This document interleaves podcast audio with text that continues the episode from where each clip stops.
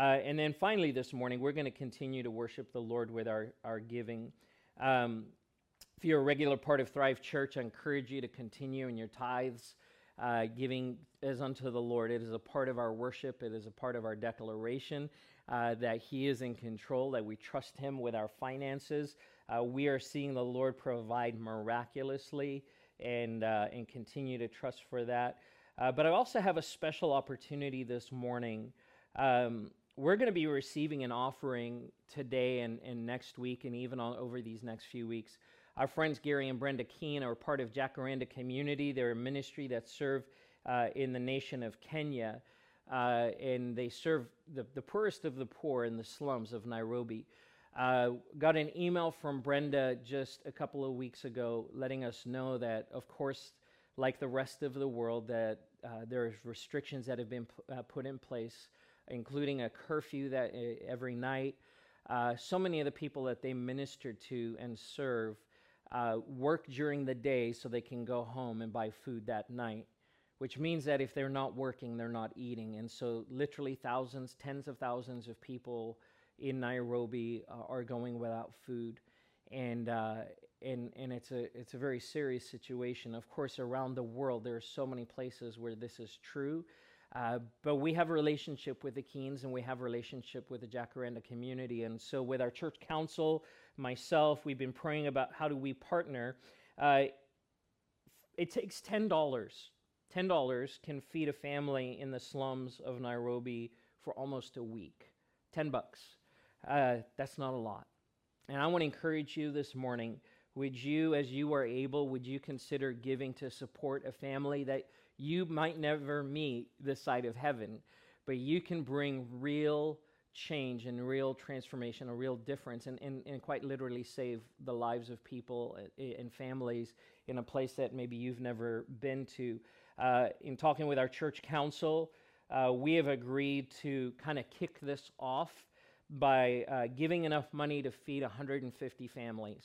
So that's that's kind of our seed money. Uh, but we're encouraging you to add to that. So we want to start with one hundred fifty families, but we would love to see so many more. I want to encourage you, if you're hearing this message uh, and you're not a regular part of Thrive Church, you're still welcome to jump in and participate with this. Go to Thrive Glendora dot org. We actually have a page set up, a missions page set up, where you can go and read a little bit more about Jacaranda. And then there's a link where you can give through the Tithely app, just uh, when under the, the giving category, s- select Jacaranda Community. And we're gonna we're gonna bless some families with, with a meal, uh, and with, with food to eat, and with uh, help with uh, their rent so they don't get evicted.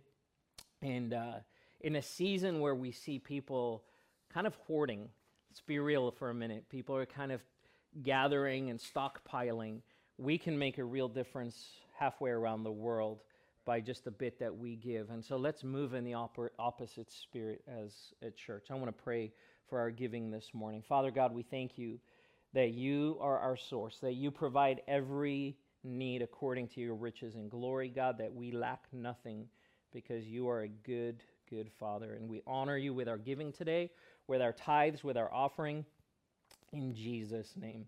And we pray that the giving that we give towards these families in Nairobi, Lord, would be multiplied. Even as Brenda had said in her email, Lord, like the loaves and the fishes, that they would be multiplied, and countless thousands of families, Lord, would be able to, to receive the nourishment they need to be able to survive through this season. We give you praise in Jesus' name. Amen. Amen. Well, it is good to be with you today on this Palm Sunday.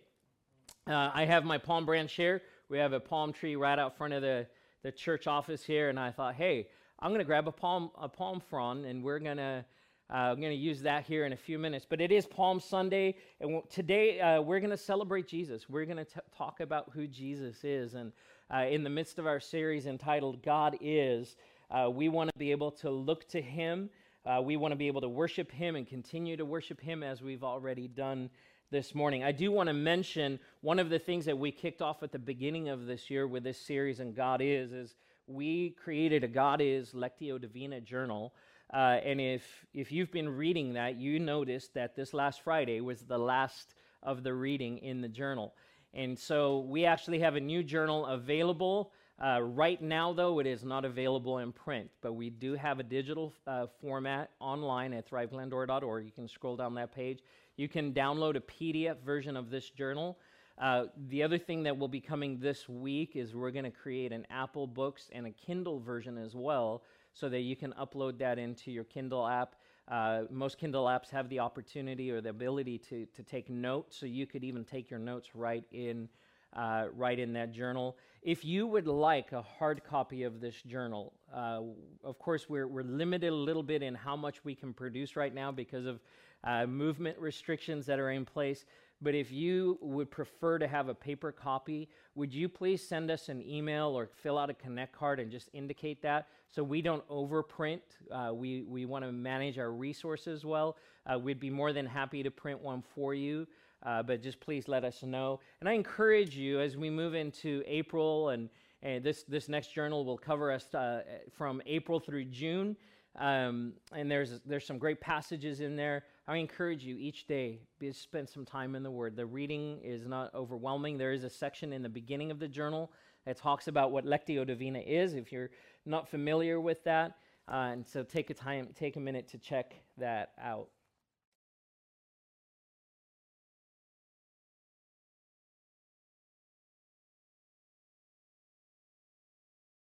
Was saying, you know how sometimes things don't go the way you expect them to go? That was not planned. That was not a sermon illustration, but uh, couldn't be more perfectly timed. So our expectations, and more specifically, our unmet, unmet expectations, is one of the greatest sources of disappointment and tension in our lives. Uh, lots of arguments happen because of unmet expectations. Uh, lots of lots of plans go awry because of unmet expectations. So as I was saying, in in, Bi- in the Bible, as we look at Palm Sunday, this is one of the things that was happening. There is this jubilation that's happening, but there's a sense of expectation in the hearts of the people that is misplaced. It looks like the right thing, but there's something behind it that, that's a little misplaced. And I want to talk about that for a few minutes this morning. So we're going to turn to Luke chapter nineteen and start reading in verse uh, twenty-eight. It says this: "After Jesus had said this, he went on ahead, going up to Jerusalem. And as he approached Bethpage and Bethany at the hill called the Mount of Olives, he sent two of his disciples, saying to them, 'Go to the village ahead of you, and as you enter it, you will find a colt tied there, which no one has ever ridden. Untie it and bring it here. And if anyone asks you, why are you untying it? Say, the Lord needs it.' Those who were sent ahead went and found it just as he had told them. And as they were untying the colt, its owners asked them, 'Why are you untying the colt?' And they replied, 'The Lord needs it.' And they brought it to Jesus, threw their cloaks on the colt, and put Jesus on it. And as he went along, people spread their cloaks on the road. And when he came near the place where the road goes down to the Mount of Olives, the whole crowd of disciples began to joyfully praising God in loud voices for all the miracles that they had seen. 'Blessed is the King who comes in the name of the Lord. Peace in heaven and, on, and glory in the highest.' And some of the Pharisees in the crowd said to Jesus, 'Teacher, rebuke your disciples.' And I tell you, I tell you, he replied, 'If they keep quiet, the rocks and stones will cry out.'" What an amazing scene as Jesus, coming from the Mount of Olives, comes towards the city of Jerusalem. It was an incredible spectacle.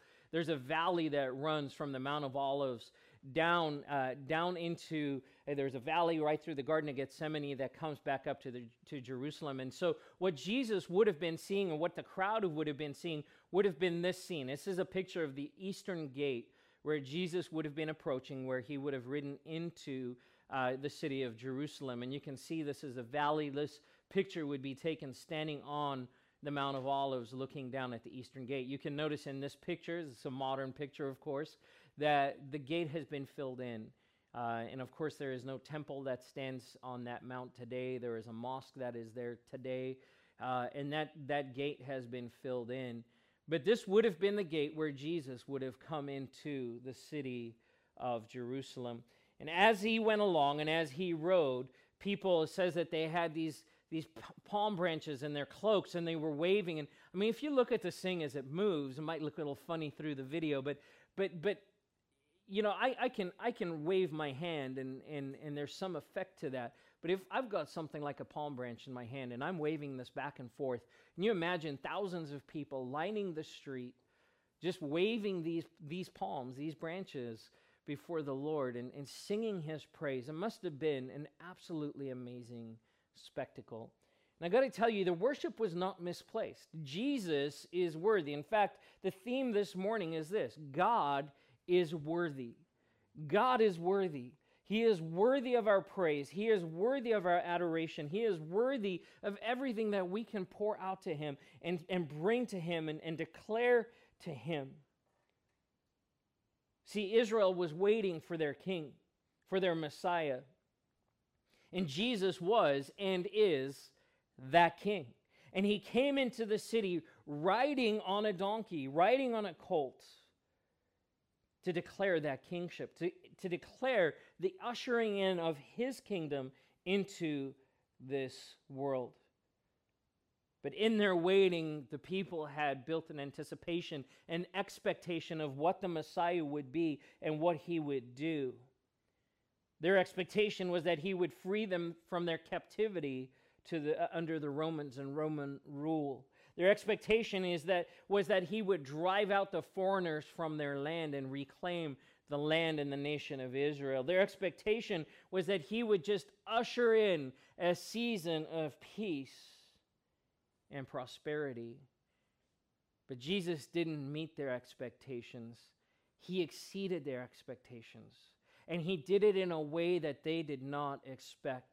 The heartbreaking thing in this passage is that here on Palm Sunday, we celebrate and we, we praise and we remember the praise of Jesus as he comes into the city.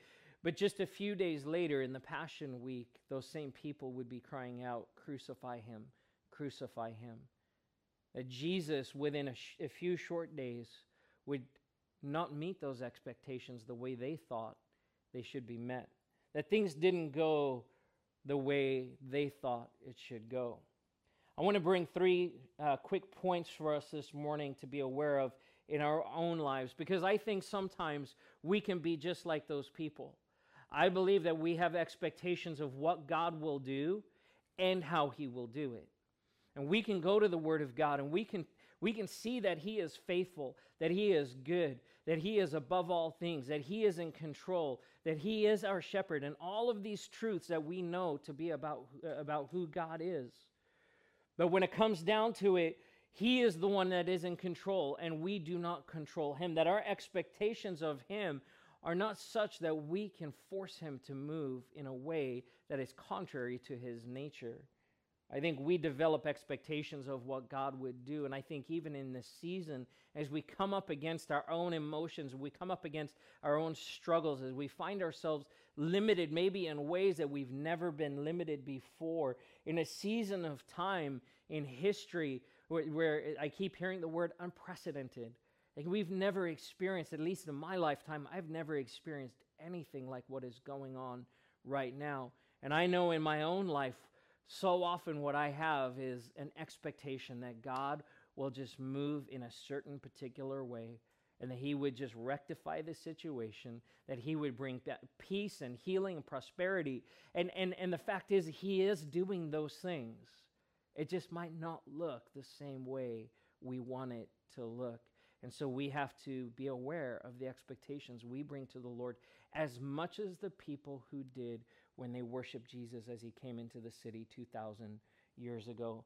The reality is, is that our hearts are no different, that our posture so often is, the, is no different. And so what we want to do this morning is correct our posture before the Lord on this incredible day. It's interesting to note that the, the Pharisees told Jesus, "Hey, tell the people to be quiet." And he said to them, "Listen, I'm not going to do that. They need to worship me.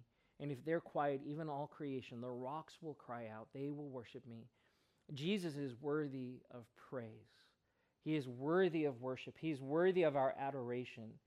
But we also need to be aware of what's happening on the inside of us. So my first point this morning is this, is that God is already moving on your behalf. You might not feel it. You might not see it. It might not be evident to you in this moment, but God is already moving. In fact, God has always been moving.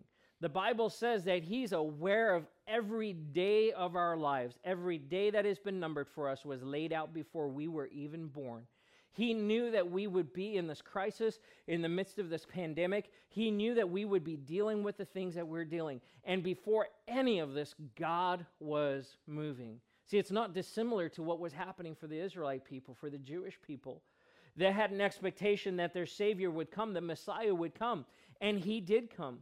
And he did something far greater than just delivering them from Roman rule or ish, uh, ushering in Uh, prosperity and peace, or driving the foreigners from the land. Jesus came to save their souls, to break the yoke of the enemy, to break the yoke of sin and death that existed. See, he did come to free them from captivity. He did come to drive out invading forces. He did come to bring peace. He just did it in a way that they didn't expect. And in their disappointment, they lead him, le- their disappointment leads them to crying out, "Crucify him." See, Jesus came to defeat Satan and reestablish the rule and reign of God on earth. In the fulfillment of prophecy we see in Matthew twenty-one, verses four and five, it says this, "This took place to fulfill what was spoken through the prophet. Say to daughter Zion, see your king comes to you, gentle, riding on a donkey and on a colt, the foal of a donkey." That Jesus was coming as a fulfillment of what the Word of God had said. Jesus was, was fulfilling an Old Testament, Testament prophecy, and that prophecy existed because God was already moving. He already knew what needed to happen in order to bring salvation. He knew what needed to happen. See, God had a plan. He had a plan, and he was working the plan. I love that. Make a plan and then work the plan. Make a plan, work the plan. Maybe in your house right now, you need to make a plan and work the plan. We have a plan in our house. Every one of our kids now cooks dinner on a different night of the week. And they have to come up with what the meal is. They have to plan the meal. They have to prepare the ingredients. They have to work the plan. And we have a set dinner time every night. We sit down to dinner around the table. And so uh, we have five five young people in our house. Five nights of the week, they each take turns. We work that plan. We have a chore chart. We haven't had a chore chart in a while in our house, but we now have a chore, t- chore chart. We have made a plan, and we are working the plan. God had a plan. God still has a plan, and God is still working the plan. He is moving on your behalf, even if you can't see it, if you know, don't feel it, even if it seems different to what you want it to be, God is moving on your behalf. And, and I want to mention this, that no plan of Satan can stand in his way. This pandemic, this sickness, I know that this, not, this is not a plan of the Lord to bring, to, to, to bring suffering into the world. We live in a broken world. But every best attempt of the enemy to, to stop The, the move of Jesus Christ and the salvation of souls backfires. I mentioned earlier that, that almost every revival in recorded history, or since, since two thousand years ago, uh, every single revival was birthed out of suffering and out of persecution and some kind of hardship. Because it's in these seasons that the, the plan of God becomes more evident to us. That our big plans and our big thinking seems to be diminished, and we're able to see, God, you are still in control, you are worthy of worship, and no plan of the enemy can stop you from moving forward. So God is already moving on your behalf. The next thing is this, that God's answers don't always look like your answers. The way that you would do it is not necessarily the way that God would do it. In fact, I've found in my experience, in my walk with the Lord, it very rarely looks the way I want it to look. The plans rarely go the way I want it to go. It almost always goes differently. I'm going to tell you this morning, if if if I had it my way, if I if I had mapped out my life, I wouldn't be standing here today. I wouldn't be doing what I'm doing right now. but I can look back over my life and I can see the places where God interdicted and, and, and, and interrupted my life and said, Barry, that's not the plan I have for you. This is not the thing that I have for you. I'm going to redirect you. I'm going to move you in a different direction. And I'm so thankful that he has, and I'm th- so thankful that he did. See, Jesus came in on a colt, on a donkey. I don't know if you noticed, we don't have uh, a lot of royalty in the world anymore, but usually the ones that we do, if you think about England or, or some other European nations, usually they have carriages that are not pulled by donkeys. If they're riding an animal, it's usually the most beautiful, majestic horse you've ever seen. See, kings ride stallions, they don't ride donkeys. Yet here we have the King of the universe riding into Jerusalem on a colt, on a donkey. You see, now the crowd, there would have been so many people because this would have been the Passover, and so Jerusalem would have been packed. There would have been tens of thousands of people moving into the city, and they're going up to Jerusalem. Jerusalem is built on the top of a hill. All of the holy places were always built on top of a mountain, on top of a, at a high place, on top of a hill. And so they're going up to Jerusalem, as the passage says. You always go up into the house of the Lord. This mountain, this particular mountain is called Mount Moriah, and it's the same place where Abraham in the Old Testament went to sacrifice Isaac. And you can see the significance there. God calls Abraham to sacrifice his son as a foreshadowing of what God himself would do with his own son. So Jesus is riding to the top of Mount Moriah where Abraham had walked in obedience to the Lord, and then God brought in a different plan and said, hey, I'm going to do something else. And, he, and, and there's the ram that's caught in the thickets and in the bushes, and he's able to uh, save his son's life. Mount Moriah is a holy place. You always go up to the presence of God, and you always walk into Jerusalem. One of the things that I've learned in the in the couple of visits I've had to, had the opportunity to have to Israel uh, is that when you go into Jerusalem, it, it's customary, if you're going into worship, that you walk into the city. You never ride into the city. You walk into the city as a sign of reverence to the Lord, of honoring the Lord. And in fact, the steps that went up into the temple or even into the synagogues were always uneven, because what it forced you to do was to look down and, and watch where you were walking so you didn't trip. And, uh, and, and so there was this sign of reverence that people would have as they would come up into, uh, into the holy city. You would always walk. But here we find Jesus riding on a donkey. What does that mean? It means that Jesus is making a declaration about who he is. See, because the only person that would be allowed or have the right to ride into the city would be God himself. And so Jesus is making a declaration of, of his deity, of his messiahship, as he rides into the city of Jerusalem up to the Temple Mount. But notice again, he doesn't ride in on a noble steed. He doesn't ride in on a stallion. He rides on Uh, on a donkey. Why? Because Jesus is, is telling us in this moment, yes, I am the king, but I'm a humble king. I'm a king who serves, who comes to serve. And Jesus himself makes this statement about himself.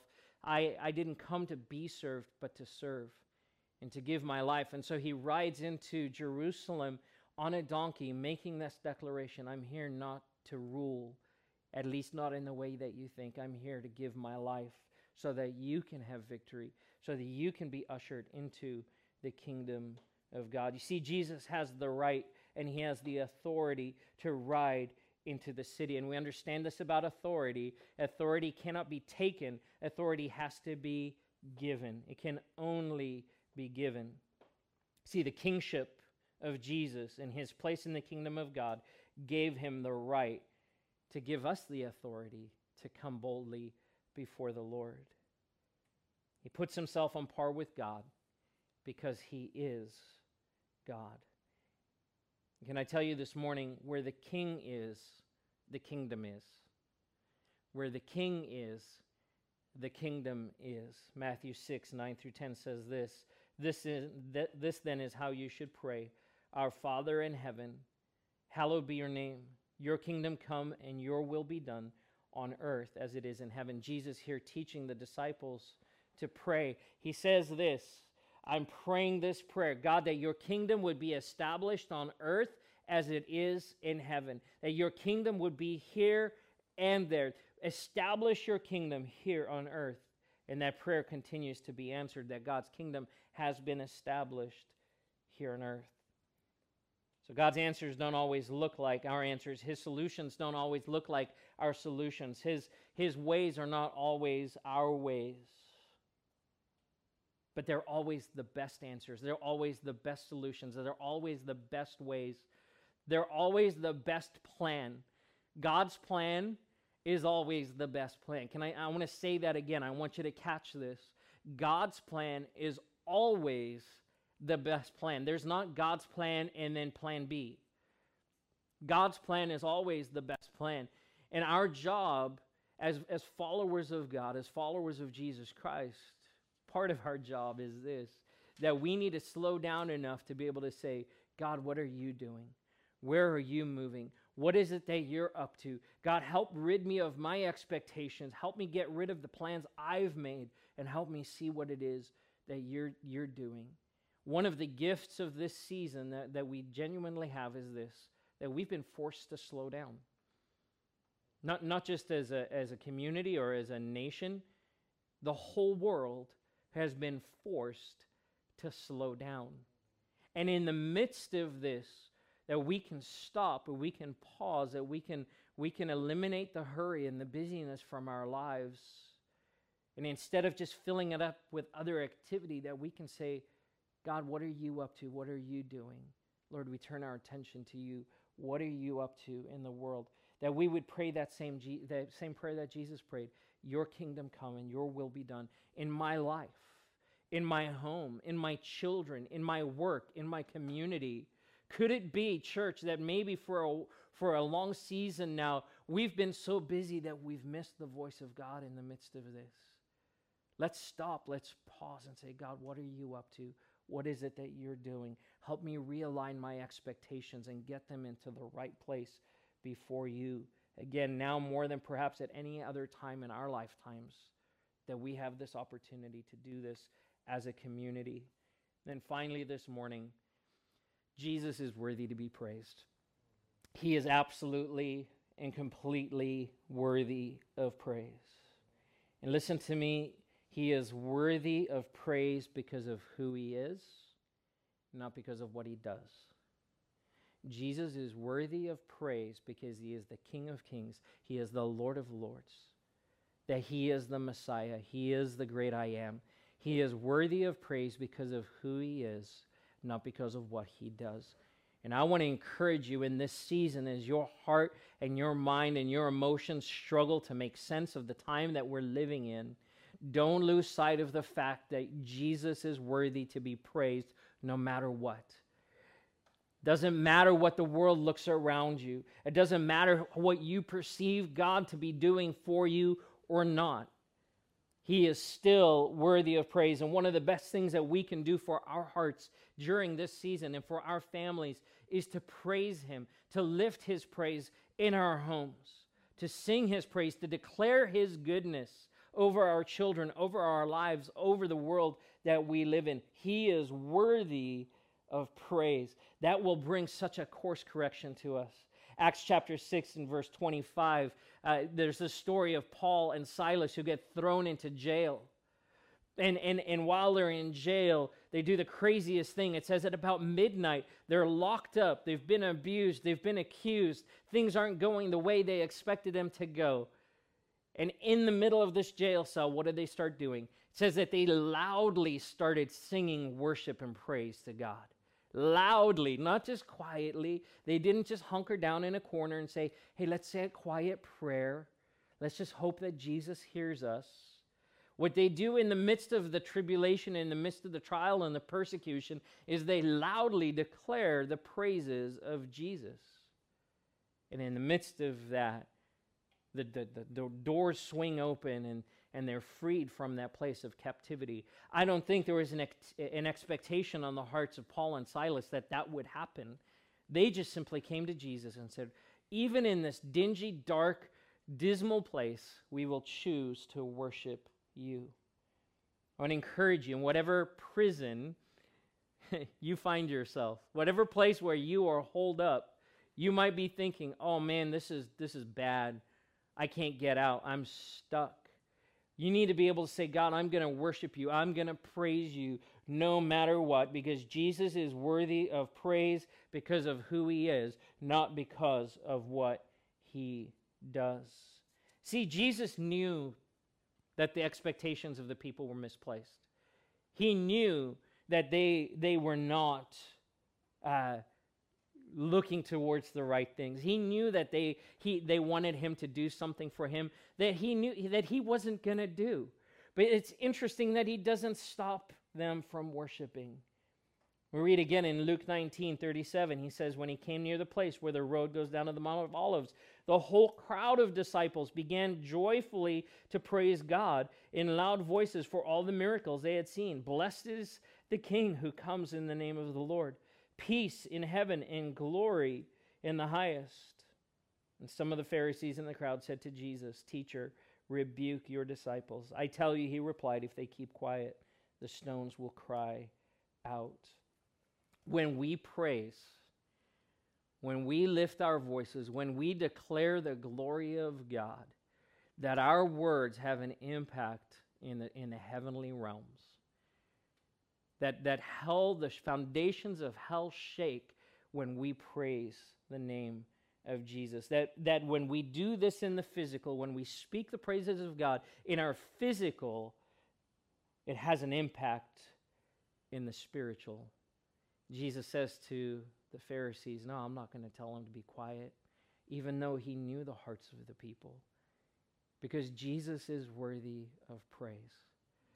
No matter what the circumstance, he is worthy of praise. We are all facing different things. Uh, I saw a great post this week. It says, we might be all, all be in the same boat, but we're not in the same storm. That this season is a lot more difficult for some of you than it is for others. That the storm looks different. The boat might be the same, but the storm looks different. But be reminded of this, that Jesus is with you no matter what the storm looks like. And Jesus is worthy of praise in the midst of the storm. Praise him because of who he is, not because of what he does. And I know this. It will minister to your heart more than anything else you can do. I know for so many that we're looking for places of peace. We're looking for encouragement. We're looking sometimes just to even, just to, to laugh. But would you start by singing the praise of Jesus Christ? Would you lift his name on high during this season and allow him to minister to you in unexpected ways? Is it wrong for us to pray and ask God to move and bring healing? Absolutely not. We keep pressing in, and we will keep praying, and we will keep asking. But in the midst of even the asking, as Paul says, that we pray with thankfulness, that we give thanks in the midst of the prayer, not because of the result of the prayer. Again, echoing this idea that Jesus is worthy of our praise. I encourage you to keep worshiping. We're going to turn to communion at this time. If you have the elements ready in your home, I encourage you to get those and pull those together. This is the beginning of the Passion Week, uh, Passover, and we look forward to Easter. And it's in the midst of this week that Jesus would break bread with his disciples in the upper room. It's in the midst of this week that Jesus would suffer, that he would be accused, that he would pray in the Garden of Gethsemane and sweat drops of blood because of the anxiety and the stress that was on him because of what lay before him at the cross. It's in this week that he would stand before Herod and Pilate. It's in this week that he will suffer a beating and a lashing. It's in this week that Jesus would be nailed to a cross. And so as we turn to communion today, it's appropriate for us to remember the body and the blood of Jesus Christ that was broken and given for us. You see, the cross and the empty grave become the ultimate expression of things not going according to our plans. I don't think we would ever pick those two in, in instruments, the, the cross and the brutality of the cross, and, and a grave, the, the place of death. We would never pick those to be the signs of victory and the ushering in of the kingdom of God, yet that's the plan that God had. And it was a perfect plan that he initiated and brought into being. And so we get to celebrate that today. Can I get those, those elements from you guys? Thank you. And so we have the bread and we have the cup. The, bo- the, the bread symbolizing the body of Jesus, broken for us. That Jesus, on the night he betrayed, the word says that he took bread and he broke it. And he said, "This is my body, which is for you." See, God's plan in sending Jesus, and Jesus' plan in coming, was that he would suffer that beating with you in mind. That he would allow his body to be broken so that you could have wholeness in your life. To minister to, to, to you in ways that you could never have expected and never planned for yourself. But Jesus says, "This is my body," and he gives it willingly for you. Jesus, today we're thankful for your body. That you rode into Jerusalem on that donkey. You rode in with that triumphal entry. And the triumph, Lord, was not what the people thought it would be. But the triumph was even greater, Lord. It was beyond what they could even expect or imagine. Lord, I thank you that the victory that you secured through the beating of your body continues. It persists to this day, that we are still living in that victory. Even as we sang today, "For the battle belongs to the Lord," that you fought the battle, that you won the war, that you secured for us through the, the breaking of your body, the healing and the wholeness and the restoration that we need. We give you praise in Jesus' name as we receive together.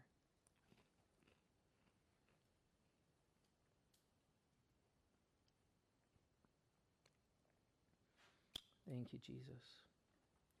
The cup was a seal of that, of that promise.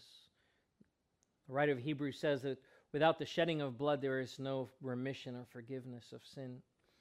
And so Jesus went to the cross willingly and shed his own blood, fulfilling the Old Testament requirements of a sacrifice that needed to be made. But he was the perfect sacrifice.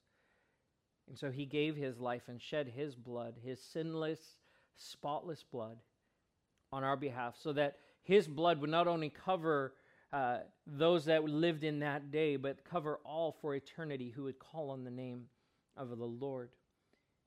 His blood is a seal, even as he said to his disciples, "I will not drink of this cup again until I drink of it in paradise." And when my, the fulfillment of my kingdom. And we're living in this place now where God's kingdom is both in, in heaven, but it is also on earth as we as we continue to pray that prayer. But one day that kingdom will be established once and for all, and everything will change. And Jesus says that on that day, he will share this cup with us, and that we have entrance into that kingdom because of this sacrifice.